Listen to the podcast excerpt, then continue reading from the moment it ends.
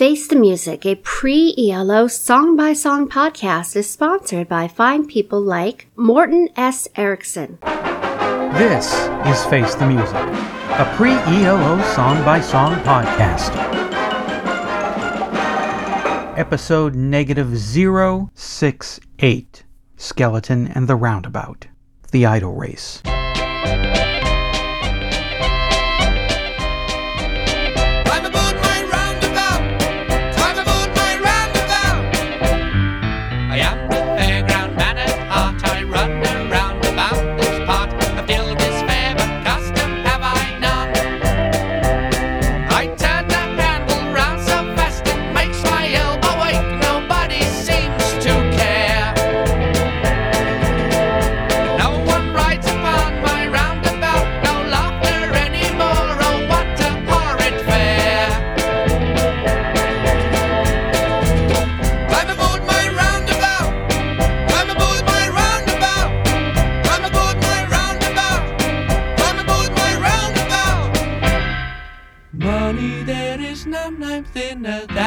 Than a skeleton.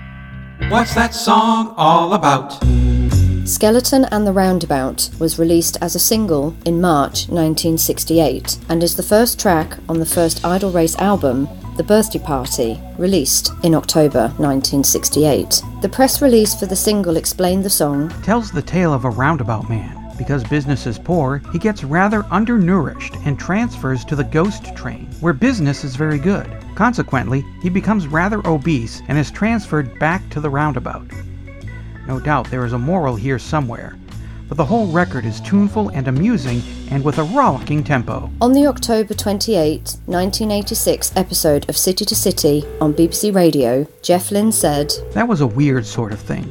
I look back on those and I think, oh, I cringe because it's so strange, you know?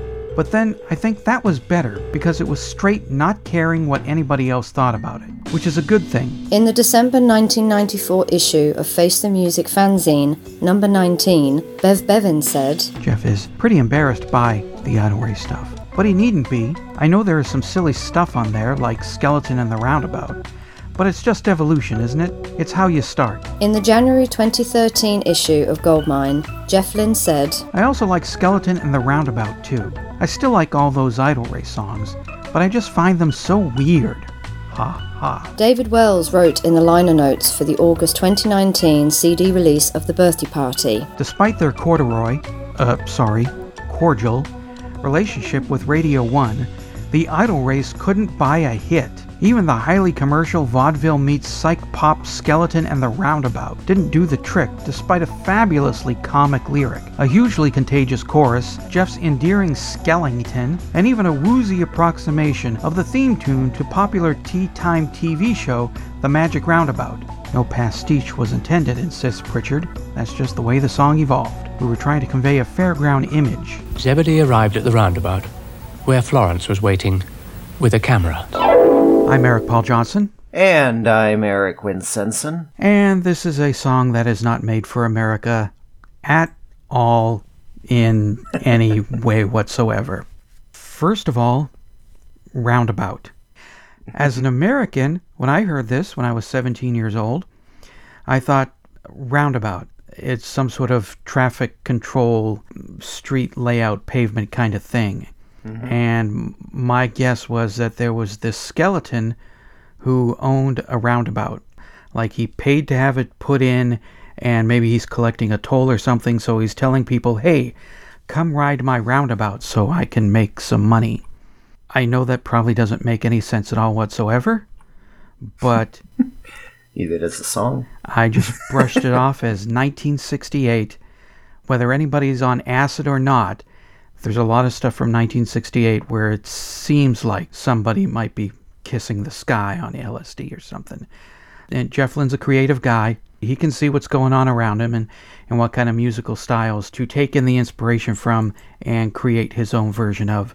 So maybe I just thought, well, the whole psychedelic thing is big right now where weird things happen in weird places in weird songs. So I think Jeff has just taken the psychedelic weird and putting his own spin on it. It wasn't until Sunday, March 19th, 2023, that I found out a roundabout is a merry-go-round. It's a carousel. And the song started to make a little bit more sense now to uh, come aboard and ride his roundabout. And it's a fairground. Now it's all making sense. This is the first Idle Race song I'd ever heard. Friend saw the 1976 re-release of The Birthday Party and snapped it up. Here, here you go. So yeah, I was deep into ELO. She saw it. I was really excited. I put it on, and this is the first song on the album. And I thought, this is great. This is a fun, catchy, whimsical little tune. It's bouncy. I like the tune of it. And something that kind of made my head spin was to think that this right here, this same guy, I thought it came out in 66. So I guess it came out in 68. But in 10 years' time, this guy doing his silly little skeleton and the roundabout song in 1966 is going to be making telephone line. And I think that was another part that left me agog about this song. Just, there's no sign whatsoever that this song is going to lead to Telephone Line or Eldorado or anything like that. So, yeah, I enjoyed the song. I've always enjoyed the song. I love it. I am surprised at you. What, that I'm wearing pants? I thought you were going to rage against this song so hard. Really? Yeah, just because it's so clattery and obviously British psychedelic and everything, I thought this was kind of beyond you. kind of like watching a show where it's not all pretty lights. Star Wars makes pretty lights, and, and I like it when Star Wars makes pretty lights. I see, I don't know why you would think that, because just a few episodes ago I went on about how I liked the British psychedelia over mm-hmm. American psychedelic. I know, but it's just one of those songs where they're not making any compromises. And that's probably It's- another selling point for me.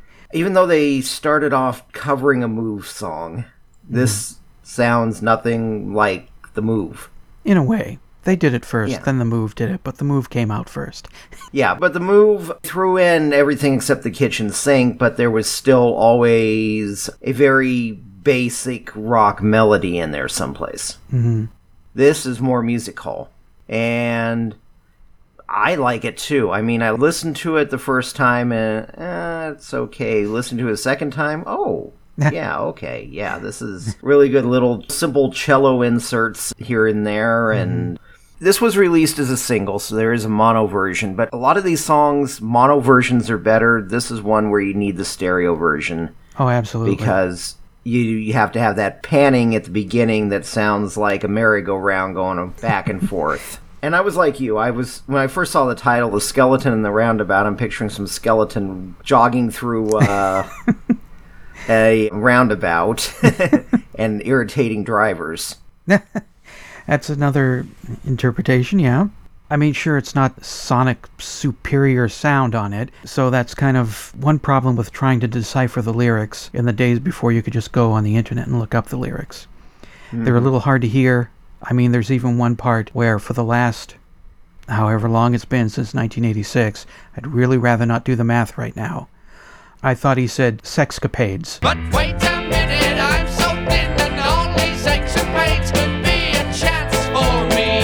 like the only thing he has in his life are sexcapades. And that's not what he says.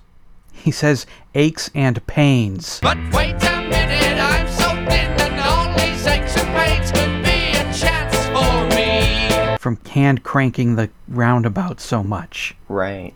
yeah. It's also a kind of darkly funny song because it's about a guy who can't get anybody to ride on his roundabout and he's starving to death and then finally convinces people to ride on it. Mm-hmm. Ghosts, actually, I think. And Well, this made me love the song even more when I looked up the lyrics a couple days Yeah. ago. now that you know what the song is actually about, and it's not about traffic control, I love the song even more. Because that's yeah, a great poor guy gets fired. Yeah, they really hit that fired in the song. It's not just singing la la la la la with the regular tune and no, it's singing the song and then you're fired. You're fired. And it's like the whole band joins in on that. now that I know the actual story, guy runs a roundabout. It's not really a very popular ride, so he's not making a lot of money at the fair. So he's just turns really scrawny and he almost looks like a skeleton and thinks, well, maybe if I try getting a job at the Ghost Ride. then he's really bringing in the money and he gets fat and he doesn't look like a skeleton anymore. So the guy running the ghost train says, No, you're fired. Go back to the roundabout. So it's an endless loop of, well, like a roundabout. Just keeps going around and around. Gets thin, he joins the ghost train, he gets fat, back on the roundabout. Gets thin, goes back on the ghost train, and lather, rinse, repeat. And another thing that makes this song so British that nobody in America could understand is there are people that said, well, they kind of cribbed the theme from Magic Roundabout, which no idea whatsoever until I'm looking up the song facts, and it turns out the Magic Roundabout is a stop motion kiddie show over there in England. And their theme song, I listened to it yesterday, March 23rd, 2023. I listened to it yesterday, and it's like, yeah, I can see how people in England only could see where, you know, that does sort of sound like the theme from the Magic Roundabout.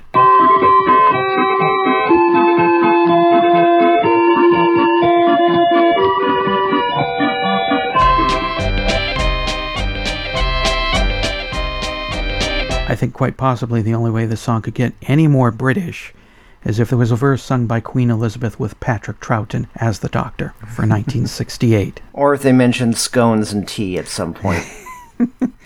Yeah, that too. the song is actually quite entertaining, quite good, and I'm glad you like it. Yeah. Opening your mind up a little bit there. I mean, I don't know. I, I always like the British psychedelia. I always like the kind of British music hall sound of it. I suppose for 1986, me, yeah, it opened my mind a little bit to, like, you know, it's not smooth, it's not polished, like, say, the ELO I'm used to, but it's catchy, it's fun, and uh, I enjoyed it very much. And it was a single. Yeah, it was. It got some radio play, didn't do anything on the charts. No, sadly, no. Of course, by 1968, unfortunately, the sound was starting to get a bit played out at that point, too. Well, yeah. So I can understand probably about a year before they released this, uh, might have been a minor chart thing in the UK. A lot of the psychedelic bands were starting to kind of slip into the prog sound by 68. But I do like it. And here's a little known fun fact. Jack Skellington got his name because Tim Burton liked the way Jeff Lynne said Skellington in this song. I think you made that up, didn't you? I entirely. Yeah. of course, who knows? I, maybe he did.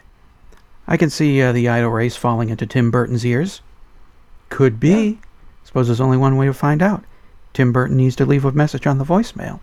Got something to say about Skeleton and the Roundabout? Then call the telephone line voicemail. 623-850-3375. Call now.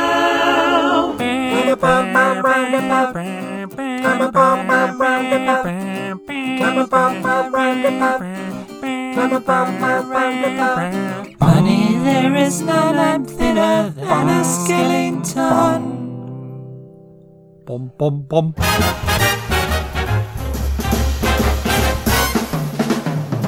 Well, hello, this is Dr. Troy, and here are my thoughts on the skeleton and the roundabout.